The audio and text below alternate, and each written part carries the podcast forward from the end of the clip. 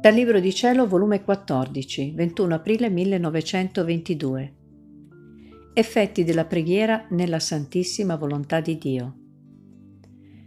Tutto ciò che ho scritto e scrivo è solo per obbedire, e molto più per timore che il mio Gesù, dispiacendosi, potesse trovare pretesto per privarmi di sé.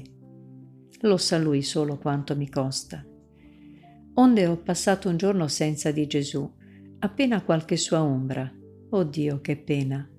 E dicevo tra me, come presto ha mancato alla parola di non lasciarmi. Oh santa volontà eterna, portami il mio sommo bene, il mio tutto. Ed era tanta la pena che sentivo che mi sentivo corrucciata e picciosa, ma pur tuttavia in questo stato cercavo di fondermi nel suo santo volere. In questo mentre Gesù è venuto, facendosi vedere che piangeva amaramente, col cuore trinciato in tanti pezzi. Io nel vederlo piangere ho messo da parte il cruccio e abbracciandolo e asciugandogli le lacrime gli ho detto Che hai Gesù che piangi? Dimmi, che ti hanno fatto? E lui Ah figlia mia, vogliono sfidarmi. È una brutta disfida che mi stanno preparando, e questo dai capi. È tanto il mio dolore che mi sento trinciare in pezzi il mio cuore. Ah, com'è giusto che la mia giustizia si sfoghi contro le creature. Perciò vieni insieme con me nel mio volere e leviamoci tra il cielo e la terra e adoriamo insieme la Maestà Suprema. Benediciamola e diamole omaggio per tutti, affinché cielo e terra possano riempirsi di adorazioni, omaggi e benedizioni, e tutti possano riceverne gli effetti onde ho passato una mattinata pregando insieme con Gesù nel suo volere. Ma che sorpresa!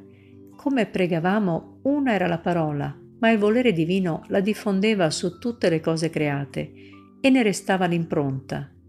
La portava nell'empireo e tutti i beati non solo ne ricevevano l'impronta, ma l'era loro causa di nuova beatitudine.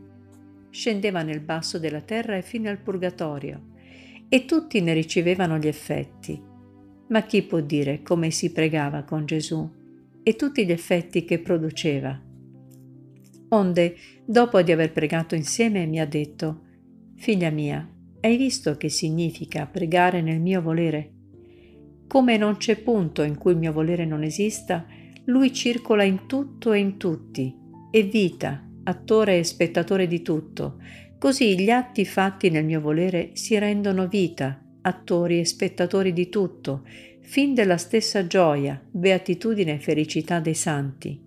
Portano ovunque la luce, l'aria balsamica e celeste che scaturisce gioia e felicità. Perciò non ti partire mai dal mio volere. Cielo e terra ti aspettano per ricevere nuova gioia e nuovo splendore.